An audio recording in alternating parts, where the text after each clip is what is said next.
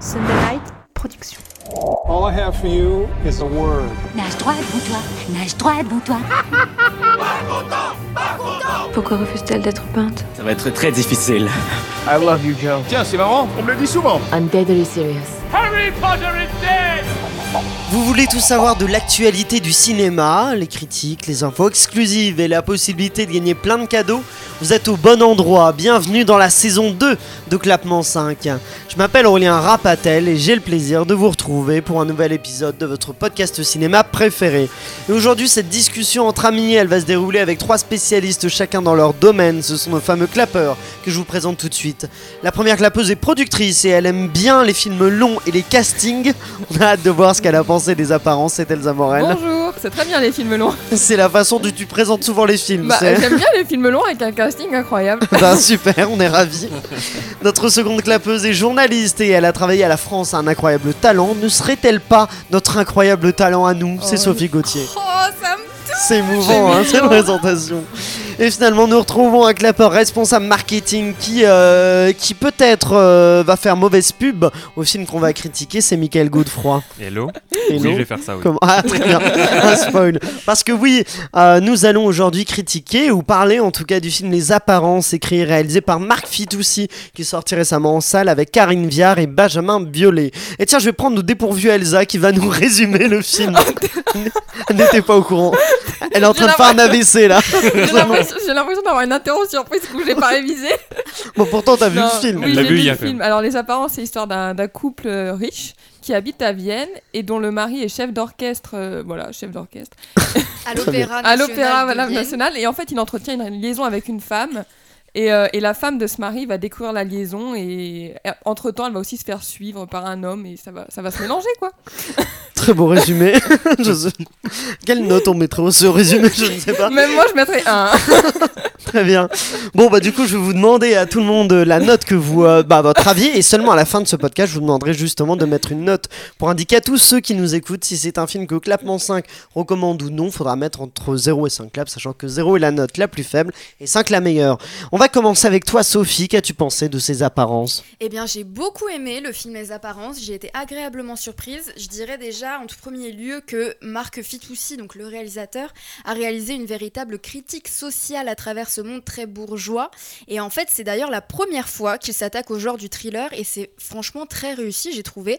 Et c'est un beau mélange en fait entre satire sociale, drame et thriller qu'il aborde euh, euh, d'une manière en fait euh, très très jolie, très cinématographique. Les, les valeurs de plan sont superbes.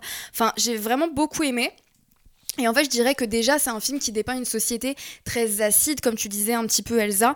De sur la bourgeoisie sur la euh, bourgeoisie, de ces expatriés français, justement, qui euh, habitent à Vienne et qui forment cette mini-société bourgeoise. Mais n'est-ce pas un peu caricatural? Je suis désolé, mais moi je trouve que les. Le débat Moi j'ai, commencé à j'ai comm- j'ai eu un peu de mal à, à- parce que j'ai l'impression que c'est tous les clichés qu'on a toujours eu sur les personnes riches réunis en un seul film quasiment. Et le film est intéressant, je, je démolis pas le film mais j'avoue que oh quand à un moment ils se plaignent de euh, qui euh, qui peuvent plus aller dans une euh, station de ski parce qu'il y a les provinciaux qui y vont, euh, ils se plaignent de la de la femme de, de ménage ou de la de la de la, de la- oui c'est ça de la femme Ouais. de ménage, ils se plaignent de ça fait vraiment les petits bourgeois comme comme on comme ils peuvent être parfois mais c'est quand même assez cliché j'ai l'impression Elsa Bah, si, si tu pensais à l'histoire, ce mode dans Parasite, c'est exactement ces mêmes clichés là et personne n'a dit que c'était. euh, pas du bah alors oh non mais je il trouve dit que exactement des mots forts pareils, euh, ça pue, enfin il pue. ah oui euh, mais je trouve que justement c'est bien amené dans Parasite moi je trouve que il y a on, on voit moi je dis pas qu'il y a pas de mépris de la bourgeoisie envers envers les autres mais justement je trouve que dans Parasite il montre ce mépris qui est enrobé justement dans, dans quelque chose qui donne l'impression que c'est pas du mépris alors que fonda- fondamentalement ça l'est parce que la famille dans Parasite elle tente d'aider euh, elle, elle fait croire qu'elle veut aider ses serviteurs qu'elle veut être euh, qu'elle veut bien s'entendre avec tandis que là devant euh, celle qui est en train de cuisiner elle elle lui reproche de mal faire je, je sais plus quoi je trouve que c'est très très cliché Sophie. Après, dans tous les cas, moi je dirais que ce film c'est un mélange et que en fait la critique sociale sert plutôt de forme que de fond. Le fond c'est plutôt justement ce qui se passe en fait par rapport à l'histoire d'amour, ce que c'est que d'être une femme qui se résout à accepter d'être trompée et pour elle le vrai drame ce n'est pas d'être trompée, c'est la révélation de la tromperie. C'est plutôt ça le fond. Donc moi je dirais oui, en soi, tu as raison, Aurélien, c'est de montrer légère- enfin, d'une manière légèrement caricaturale. C'est vrai, mais sais, ça ouais. sert plus de la. Je sais, oui, je sais que j'ai raison, oui. Non, j'ai dit assez. euh, j'ai entendu, je sais. Ah non, non, non, j'ai dit assez euh, dans le sens assez caricatural. Oui, Ah oui, non, oui. Je sais pas que je sais que j'ai raison. Mais je sais que j'ai raison. Il va couper tous les micros. mais- Non, c'était Mais- pas ça, non. Mais le truc, c'est que c'est, ça sert de forme, plutôt, je dirais. Euh, je Moi, moi, je je trouve que ça, pris ça aussi, nourrit hein. tout le film. hein. Il y, a, il y a que de ça pendant tout le film. hein. Si vous voulez vraiment voir tous les clichés sur les riches, allez voir les apparences. hein. Michael. Bah, je trouve que moi c'est un peu bizarre le, le traitement qu'ils ont fait euh, des riches. euh, justement, j'ai pas trouvé ça. Enfin, ils ont voulu faire ça très réaliste avec des remarques un peu. euh, Je trouve pas que ça le soit. Bah, ils ont pas que ce soit réaliste, moi. faire, ou genre, euh, Bah, je- dis pas que je connais les- gens riches comme ça. Mais là, Non, mais Karine Viard qui va voir les invités, tout va bien, ou je sais plus quoi, oui, c'est parfait. On... T'es en mode. euh, Pourquoi pas ça pourquoi pas et euh, t'es en mode euh, non ben non j'ai pas envie de voir ça et, euh, et, euh, pour rebondir sur tout ce que vous euh, disiez pour moi euh, le, le réel il va un peu sur- un peu partout il va sur les relations amoureuses il va sur euh, du coup le stalker il va euh, sur les apparences il fait un peu tout et en fait pour moi il recible pas le, le cœur normalement c'est le titre hein, les apparences finalement on le retrouve un peu à la fin où on a les conséquences Oh là là.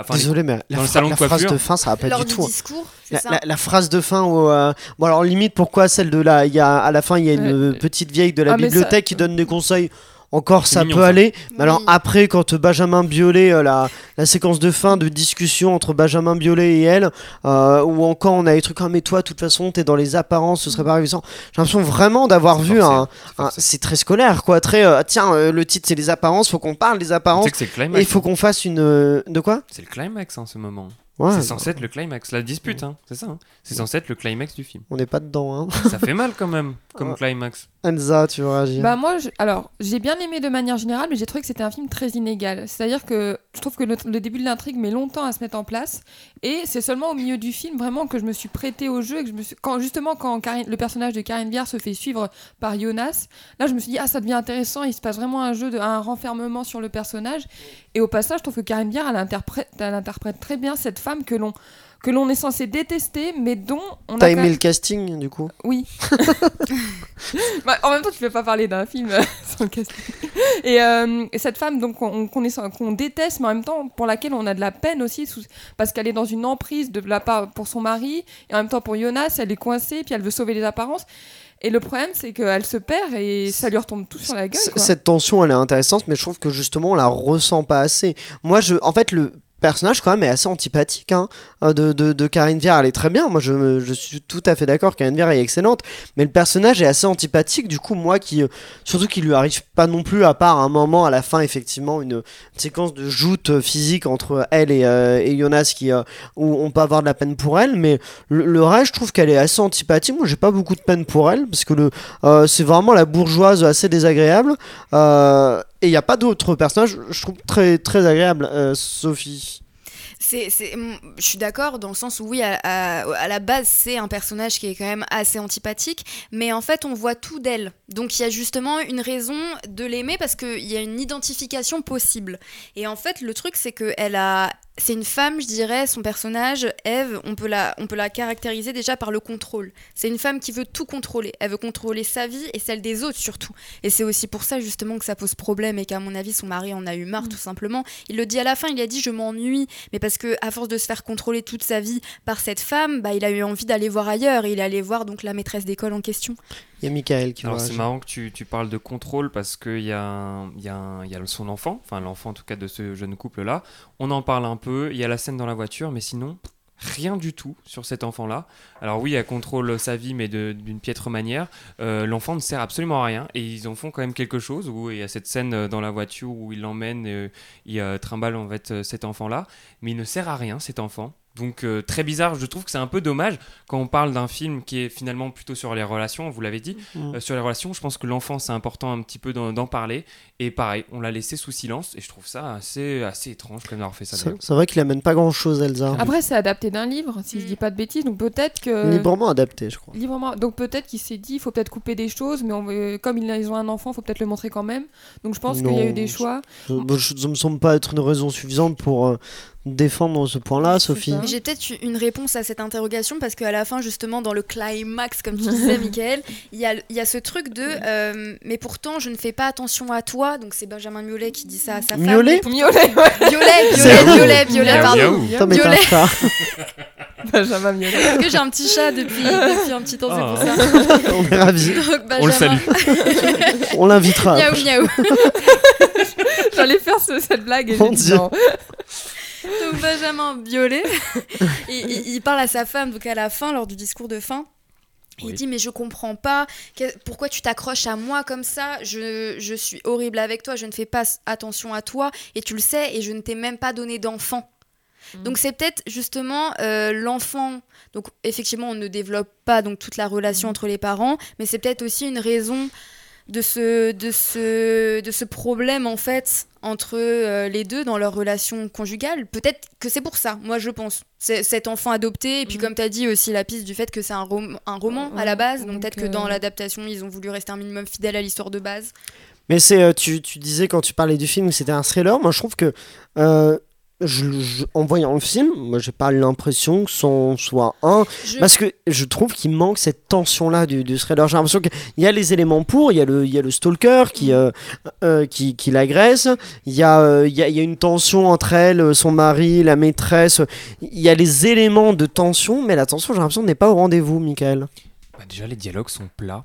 Je suis désolé, mais c'est relativement plat tout le long. Comme tu dis, euh, il y, a, il y a des enjeux, mais toutes les scènes, on n'est pas dedans. Enfin, moi, j'ai pas été pris, euh, même par les émotions des acteurs, etc. Les dialogues sont vraiment pas super. Il y a vraiment les deux dialogues de fin avec euh, celle qui, euh, la, qui gère la bibliothèque, et enfin qui gère qui est une adhérente, et le- la dispute de fin. Sinon, tous les autres dialogues, honnêtement, c'est plat et on n'est pas dedans. Et je trouve que finalement, bah, il n'est pas allé au bout de son idée. Ça. La scène où il se bagarre euh, là sur, au niveau, euh, je sais plus, c'est euh, un lac, une rivière, je ne sais pas, euh, où il se, un fleuve. un Un fleuve, fleuve. pardon, C'est- le Danube, tout le le Danube simplement. en plus, pardon, excusez-moi. Euh, c'est l'enfer scène. géographie avec Michael. Ouais, vous pouvez me suivre sur une nouvelle chaîne YouTube. Euh, et c'est, enfin, cette scène, est- c'est téléfilm. Enfin, on, est, on frôle le téléfilm par moment et c'est plat comme un téléfilm. Donc euh, non, je dis non à un moment. Elsa n'est pas d'accord. Bah, non, justement, je suis d'accord. Et d'accord. c'est pour ça que je veux rebondir, mais je trouve que cette scène, elle est passée beaucoup trop vite et c'est un enjeu tellement important. Et en fait, t'as raison, c'est niveau téléfilm, même dans la mise en scène que j'ai plutôt bien aimé durant tout le long du film. Là, j'ai trouvé que c'était un peu pauvre. Euh, je veux dire, c'est des plans comme ça. euh, Enfin, je veux pas m'étaler dessus, mais. euh, et, Et euh, débauché. et, euh, et donc voilà, moi j'ai trouvé qu'elle était trop courte et surtout ça fait un peu Benjamin Biolay qui arrive et qui sauve sa femme et ils se réconcilient. Et surtout, on s'en doute. fr- Ça, moi, cette scène-là, depuis euh, Mm. 30 minutes, je savais qu'elle arrivait. Mm. Euh, tout, mais j'ai l'impression que tout était prévisible. Euh, le fait que, bah voilà, c'est ça que finalement le stalker, bah celui qu'elle va rencontrer en fait devient stalker et puis en fait Mm. il va, il va commencer à l'afsus, ça va être grave et finalement son, c'est son mari qui va la sauver de Mm. lui. Oh là là, j'ai vraiment, j'ai l'impression que c'était prévisible et, et ça, on- il peut y avoir des films avec des éléments prévisibles, mais il faut euh, rendre ça intéressant. Là, j'ai l'impression qu'il n'y avait pas cette tension-là qui, qui, qui maintenait en haleine. Sophie, Même toi la- qui. euh, Pardon. Je suis en train de froncer des sourcils Oui. depuis tout à l'heure. Elle me regarde mal, Sophie. Elle va me taper, je vais me prendre un coup. je- Non, en fait, le truc, c'est que euh, ce que tu disais au début par rapport justement au genre du film, je suis d'accord, c'est pas réellement un thriller, donc je retire ce que j'ai dit, c'est plutôt un drame aux accents de thriller. Mais en fait, il y a quand même ce côté un peu Hitchcockien avec le personnage de. Jonas. Bah. T'as le truc de, euh, il la suit, il a un bracelet électronique dès le début, on le voit, mais on comprend pas trop pourquoi. Euh, à la base, il a un peu une, une silhouette, on va dire, d'artiste avec son long manteau, etc., de mec un peu profond qui s'assoit seul dans un bar tard le soir en train de lire un bouquin. Et puis tu te rends compte que voilà, au final, il n'est pas forcément le gars qu'on aurait pu penser au prime abord. Et puis. En fait, ça s'enchaîne petit à petit. Et puis, tu vois des photos un peu bizarres dans son, apport- dans son, a- dans son appartement. Hum, Je sais pas, moi, je trouve que la tension en soi, au contraire, elle évolue de plus en plus. Et il y a une petite. euh, ouais, il y a un petit côté Hitchcockien que j'ai bien aimé. Moi, je l'ai pas senti, euh, Elsa. Bah parce que, le- je- comme Michael le disait, je pense que le film s'étend sur trop de trucs en même temps. Ouais. Et du coup, euh, ça permet pas de recentrer sur les sujets principaux. Et notamment, moi, j'aurais aimé qu'Yonas, on le voit plus euh, vraiment stalké et encore plus bizarre. Il ça. est déjà bizarre, mais je pense euh, qu'ils auraient pu y il, aller il plus pu fort. forcer, ouais. Le, notamment, il y a ce truc de, de, de, de la peluche qui donne à Mhm. l'enfant et des Ouais. éléments qui rappellent un peu, euh, d'ailleurs, liaison fatale et non dangereuse avec euh, Glenn Close, liaison, oui, c'est Oui. liaison fatale. Euh, et- mais, euh, mais voilà, c'est pas assez poussé. Il fallait créer de la tension, ça manque, Michael. Et moi, ce que j'ai trouvé aussi incroyable, c'est l'ellipse qu'il y a eu entre du coup la, la mort de, de- Ah oui. de Jonas, le procès. Et du coup, les deux scènes euh, finales, ou les Ouais. deux, trois scènes finales, je me dis, bah pareil, ça, ça a été, mais euh, rushé. Un de peu ouf. bâclé. ouais. Et alors que c'est important, je trouve, parce qu'on aurait pu un petit peu développer euh, ce qui se passe post-procès, Mais en pendant fait, le ça- procès. Finalement, c'est à ce moment-là que se brisent les apparences. Mm. Et le moment où les, toutes les apparences partent en éclat, on l'a pas. On a juste rapide. les conclusions où tout le monde lui dit bonjour de loin et, Ouais. et euh, il parle plus. mais euh. pour revenir à la scène de Benjamin Biolay, qui, je pense à Biolay, mais Biolay qui, qui, euh, qui, qui se, dispute avec Karine Viard, je trouve que le- ça montre que c'est un gros salaud parce que lui va pouvoir reprendre son travail normalement.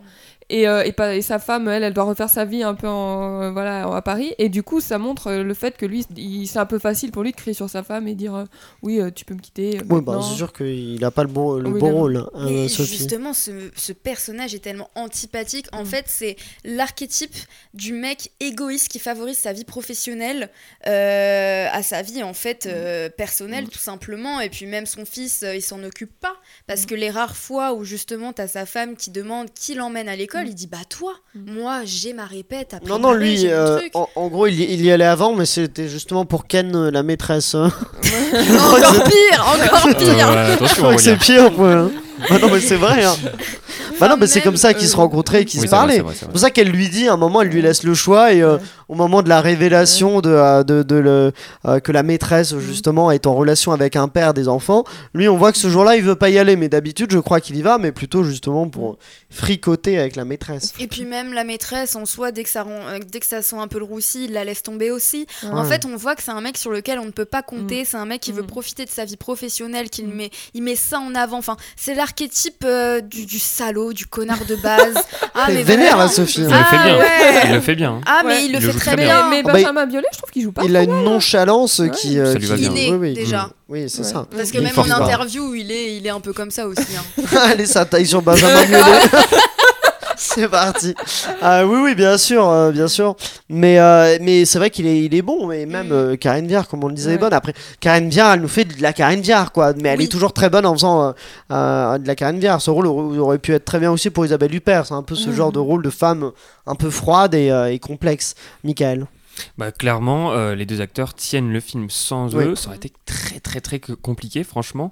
Et, euh, et j'allais dire euh, sans eux. Et aussi, je dirais quand même, euh, Jonas et, euh, et la maîtresse qui Jonas, tiennent très vraiment bien la Ouais. route. Même la maîtresse, je trouve ça, je trouve Moi, ça va. j'ai pas été convaincu par Mais je trouve Ouais, qu'elle est un peu que- chelou. Et genre, Ouais. euh, et je, alors, je dirais pas que c'est son jeu d'acteur qui fait ça, mais je trouve que son personnage est un peu bizarre. D'ailleurs, bah, il s'avérait que derrière, elle a un Mhm. passé très compliqué. Ouais. Mais euh, je trouvais qu'elle jouait bien la, la maîtresse un peu bizarre et bien Benjamin Violet, justement, qui, qui se dit, bon, bah, à un moment, ça va pas. Moi, trouvé qu'elle jouait le bizarre, c'est ce qui m'a un peu embêté. J'aurais Bah, bien aimé voir un personnage bizarre, mais pas voir une actrice jouer un Ah ouais personnage bizarre. ouais. D'accord, bah Moi, moi, j'ai je, moi je senti. trouvais que ça, que ça allait et que du coup avec Jonas bah, ça tenait bien la route.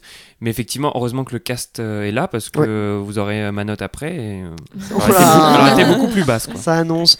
Euh, Est-ce que tu veux défendre une dernière fois euh, les apparences, Oui, moi j'aimerais juste te dire que, bon, déjà, comme tu l'as dit, euh, Michael, euh, Lucas Englander, ou Lucas Englander, du coup, c'est le nom de l'acteur qui joue euh, Jonas.